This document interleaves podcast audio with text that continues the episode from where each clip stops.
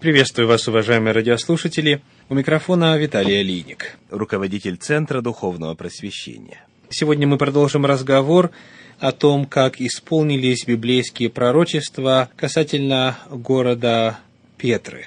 Европейцем, открывшим Петру, стал швейцарский ученый и путешественник Иоганн Буркарт, посетивший вместе с проводником-арабом в тысяча восемьсот двенадцатом году мертвый город на скале, в котором он узнал Петру. При осмотре города ученый едва ли не был убит своим проводником.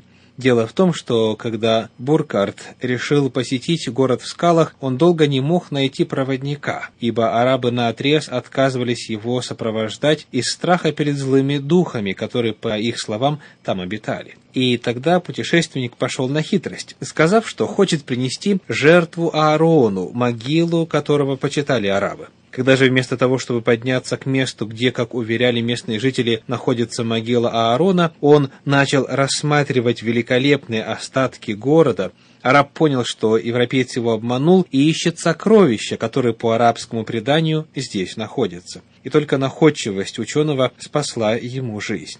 Спустя восемнадцать лет Петру посетил художник Леона де Лабордa, сделавший семьдесят гравюр древнего города. В наше время Петру посещают туристы, совершающие путешествия по Иордании. Жизнь покинула не только города и домлян, но и их земли. Вместо полноводных рек и живописных долин ныне там господствуют пересохшие русла рек и пустыня. Итак, исполнилось все, что Бог предсказал через своих пророков Исаию и Иезекииля. Но даже сегодня Петра продолжает уносить жизни людей.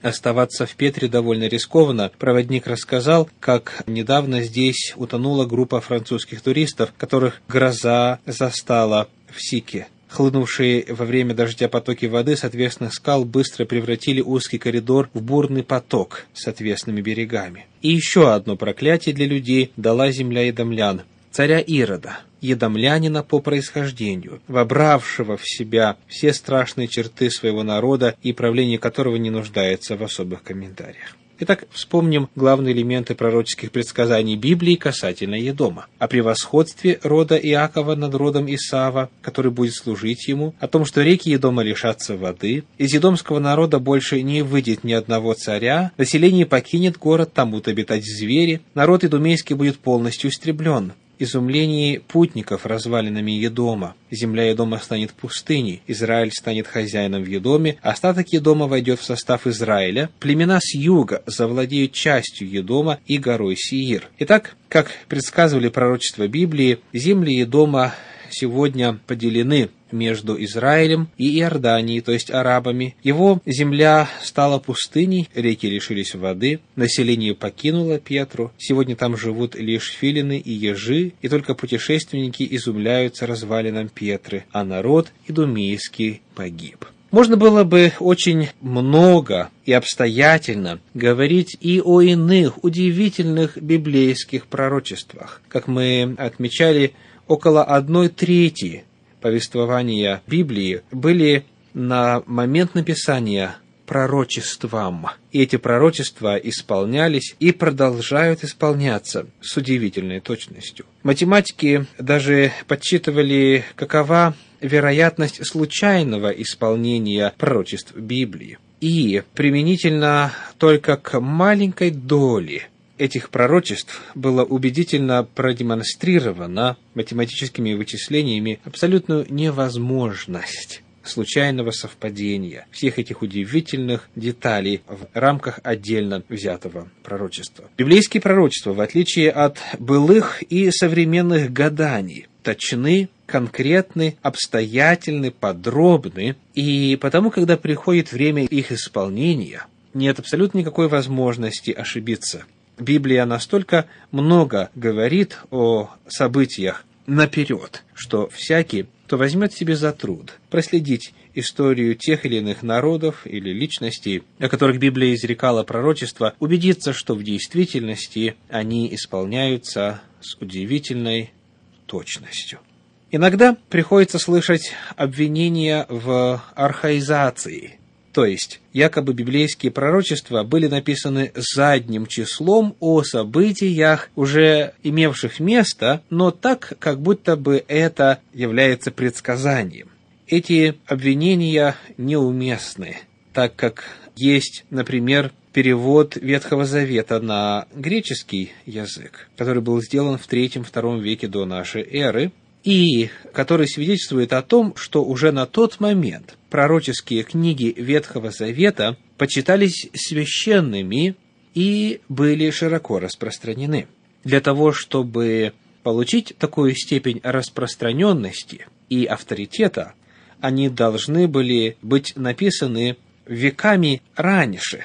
Даже самые критические анализы этого вопроса свидетельствуют о том, что уже в пятом-четвёртом веке до нашей эры эти библейские тексты существовали. Так вот, когда мы смотрим, например, на ту же ситуацию с потомками Исава, едомлянами, если часть пророчеств в действительности можно заподозрить в архаизации, то есть подделке и написании их задним числом, то уж ясно совершенно, что то, что произошло, начиная с четвёртого века до нашей эры по настоящий момент, не могло быть подделкой, но вместе с тем оно исполнилось точно. Кроме того, даже если предположить, что в действительности эти документы были написаны очень поздно, в пятом-четвёртом веке до нашей эры, то все равно мы находим огромное количество пророчеств, которые касаются эпохи с пятого века до нашей эры и до наших дней. И эти пророчества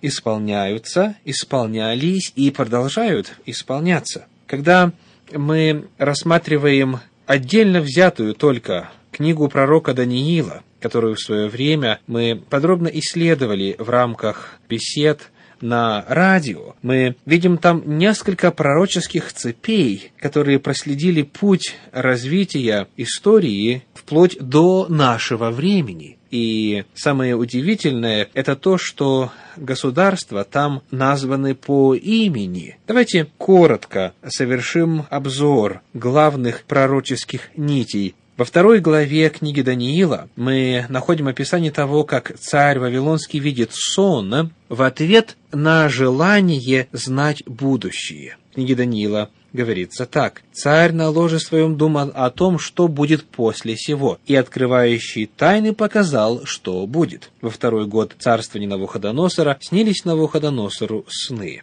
И вот в этом сне он видит огромный истукан, который состоит из пяти различных материалов: голова из золота, грудь и руки из серебра, бедра медные, голени железные, а ступни железа, смешанные с глиною. И пророк Даниил предлагает истолкование этого сна. Он говорит: вот сон, скажем пред царем и значение его. «Ты – это золотая голова». Золотой головой в этом пророчестве было обозначено Вавилонское царство. И далее Даниил говорит: «После тебя восстанет другое царство ниже твоего». Теперь важно сделать остановку для того, чтобы проследить этот важный момент пророческой цепи в книге Даниила. Подобно тому, как в учебниках анатомии рассказ об организме человека предлагается поэтапно, где одна глава будет посвящена скелету и опорно-двигательной системе,